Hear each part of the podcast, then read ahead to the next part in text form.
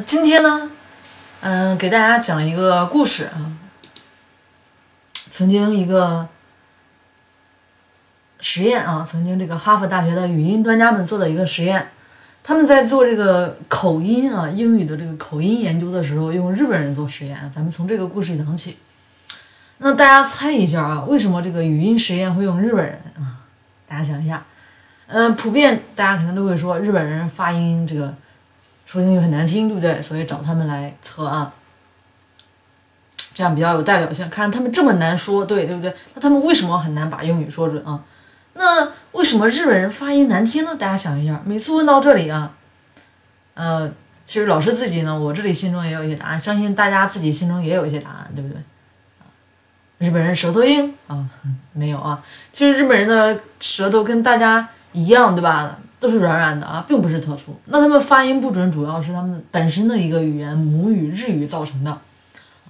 那英语里面呢，我们大体有四十多个发音啊，元音和辅音啊，有的地方说四十四个，对吧？有的说四十八个啊，有的说四十个，这个这个多到底多少个发音，对吧？前面有一个节目啊，有一期节目已经给大家做过，大家可以关注一下。整体呢，英语大体有四十多个发音，而日语呢，其实只有大约三十三十个啊。我们听说的说啊，这个日语不是有五十音图吗？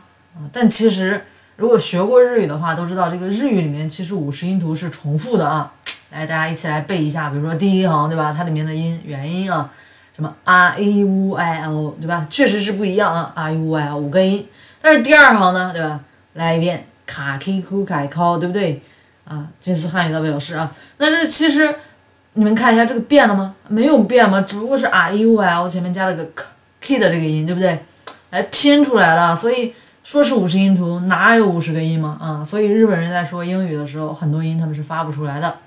比如说这个日，对吧？咱们汉语对吧？里面有这个日，当然这个汉语里面的这个日啊日这个音和这个英语里面的这个 r 的这个日，对吧？这个音还是稍微有点不一样的啊。但好歹咱们中国人说能能有这个日日的这个音啊。但是日语中根本就没有，它没有 ra ri ru ra ro，对吧？它没有这这个五十音图里面没有含这个，所以它不会说这个日这个音啊。比如说长我们大家说的这个 red，对吧？红色的这个词啊，他们可能就 red 啊。咱们说的这个呃血，对吧？right，对吧？嗯，中国人可以说 right，对吧？那日本人说起来可能就是 light，对吧？就是变成这个光亮了啊，变成光了。那用这个 r 和 l 对吧？它没有 r 对吧？它只能用这个 l 来代替这个 r 啊。这个是日本人说英语很典型的一个例子。那么当这个哈佛大学这个相关教授在这个口音研究的时候啊，他们后来就找到这个在美国成年后啊，他们找的是在美国成年后，成年后才到美国的这个日本人做实验啊，就问这些人说，那个这个 read。和这个 lead 啊，这两个音大家能听清楚吗？听明白吗？对吧？大家这些日本人都说啊，听得懂。那又问他们说啊，那你们为什么会说错啊？为什么会发错啊？这些日本人就说啊，我们这个口腔结构和你们的不一样啊，对吧？我们这个发音部位跟你们很不一样啊，我们比较靠前，你们比较靠后啊。当然，中国人当然也会这么说啊，也有人说，他们里面调查的这些人也有人说是个，我们舌头比较硬啊，对吧？啊，你们美国人这个舌头比较软啊，对不对？然后接下来就做实验了啊，让这个日本的这些参与者们听了许多啊 R 和这个 L 开头的一些单词啊，让他们只听啊，不让他们看拼写。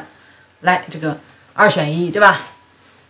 来做个测试啊，然后结果呢，这个正确率啊多少呢？啊，只有百分之五十。那大家看一下啊，其实二选一啊，能答对一半儿啊，那其实那就根本就不对了，对吧？纯粹瞎蒙，当然是一半啊。那其实看到这结果呢，这个哈佛大学的这些教授啊和这个参与测试的这些日本人也都是傻掉了啊。因为如果全对的话，对吧？那证明他其实听还是能听明白的啊。那只需要这个调整一下舌头或者口型就可以解决了，那是不是发音就发准了，对不对？